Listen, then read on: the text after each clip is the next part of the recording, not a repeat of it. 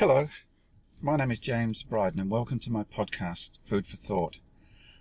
As you know, I have guests on my show quite regularly who have faced various issues and problems in their lives, but have come through it through their own particular problem, and it's made turn them into better people and and given them, in some cases, a, a direction in their life.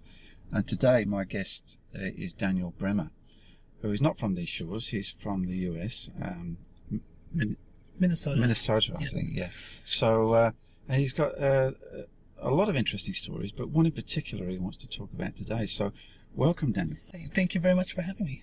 Okay. So, tell me, uh, what uh, what story would you like to share that had a big influence and perhaps changed your your life? Yeah, definitely. Um, I, I had a uh, a very interesting childhood, um, and I was I was uh, I grew up in a in a in a fairly strict home. We, we were we were not very affluent, um, but I, I started working from a very young age, and I had this mentality of I can do anything. I can I, I pretty much control my own destiny. And when, when I got to the age of 19, I ended up going to university. And uh, I was a an athlete, and I had just made the track and field team. So I got a scholarship with the track and field team, which was quite exciting. And uh, on the night that I was kind of going out to celebrate with some friends, uh, I had a an, an event that occurred that actually altered the course of my life uh, quite dramatically. Okay. We're all ears. Okay, so um, we the the long the, the the short story basically goes along the lines of we there was an accident, and without going into any of the details, uh, I got actually thrown from the vehicle and landed on my head.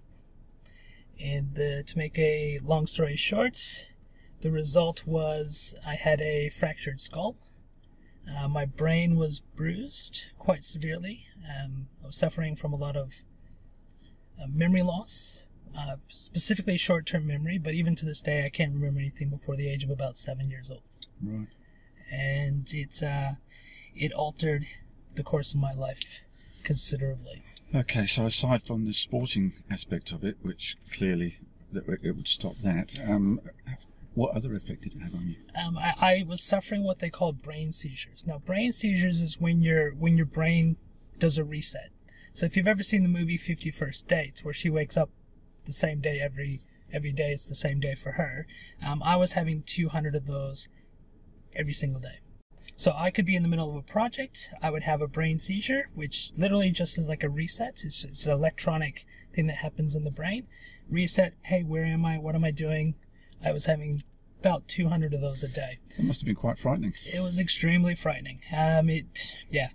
Uh, I, I tried to stay at university, but obviously I would be, I would have a brain seizure on the way to class. I would, you know, not know where I was. I'd look at the book in my hand, see, okay, you know, psychology book or whatever book of class I might have been going to. Then I'd look at the time and have to work out, was I going to class? Was I coming back from class?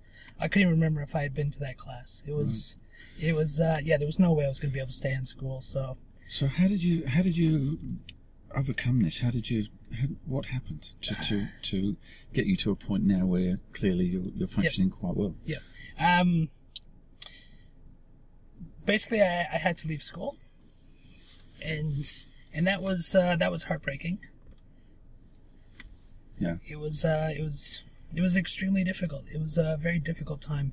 Um, it seemed like it, I was, you know, days before I was at probably the best point in my life at that point, and this just Turned it upside down, didn't it? completely upside down. But The worst part was, is that the doctors were saying I could very well be like this for the rest of my life. And that was an extremely difficult thing to hear, knowing that I was going to be, you know, basically like a brain vegetable, in in a, in a sense. Um, It's hard to imagine um, from a personal point of view. It's Yeah. hard to imagine being in that situation. Yeah. So so I, I- am a a person of faith. Mhm. Uh, I, I know that there were people all over the world that were praying for me. Um, our church was very big on on prayer, and when when you have a fractured skull, it never actually heals. So it's it's one of the bones of the body that never heals. When you fracture your skull, it is forever going to be show up on every single scan that you have done. It was probably about five months after the accident. Um, they they were doing more scans, and they, they called me into the office. They said we, we don't exactly know what's happened here, but it shows no skull fracture. That's and, interesting. And for me, that was a um, a mind blowing experience. Experience to to know and well, I believe fully that God actually healed me, right. and that kind of set a tone in my life that no matter what the medical profession, no matter what anybody tells me, um, that there is somebody out there that's looking out for us. That helped me get through that experience. Unfortunately, the uh, the, the the brain um, bruising wasn't fully healed at that stage. hmm That took about a year for that to kind of come to a point where it was good. Right. I had to learn how to remember things. I was actually doing lots of memory games every single day, and I, I retaught myself how to remember. And strangely enough, after that year, I had probably a better memory and better recall than I had before the accident. That's amazing. But what is even more, uh, I guess, um, powerful for me Mm. is that I ended up having to take one year off of uni. Mhm. Had I not done that, I probably would not have met my wife. Mhm. I, if I had not met her, I wouldn't be living in Australia. I wouldn't have met you, James. I wouldn't have met. My life would be completely different. So even though it was the worst time of my life, it was also the best time of my life. It's funny how how you know times of adversity can bring out things that you um, that would otherwise be be out of your reach, but are also positive. you know. Definitely. And and this this shows up in lots of different ways and lots of different examples from just from the people I've interviewed so far on the on the, the podcast. So your story, there's the the uh, you know the, the mental health one with the fly Yeah. fly out. There's there's there's other stories there that that, that illustrate that that out of the depths of adversity one can triumph yes, And- absolutely. and, I think yours is a, is a wonderful story that that you know that demonstrates that beautifully Mm. and uh, so you've come out of it you're I know I know for a fact that you're a real giver you you you've got a strong sense of purpose and and uh, you'll do anything for anybody and Yeah, and, um, and that is uh, that's a wonderful attribute to have so Yeah. Uh, yeah. No. It, it's um. Yeah. I believe that when things are going wrong in life, that there that there is a reason and a purpose behind it, and that's almost impossible to see at the time. It might be years later that we can actually say, "Hey, actually, that was a blessing in disguise." Yes.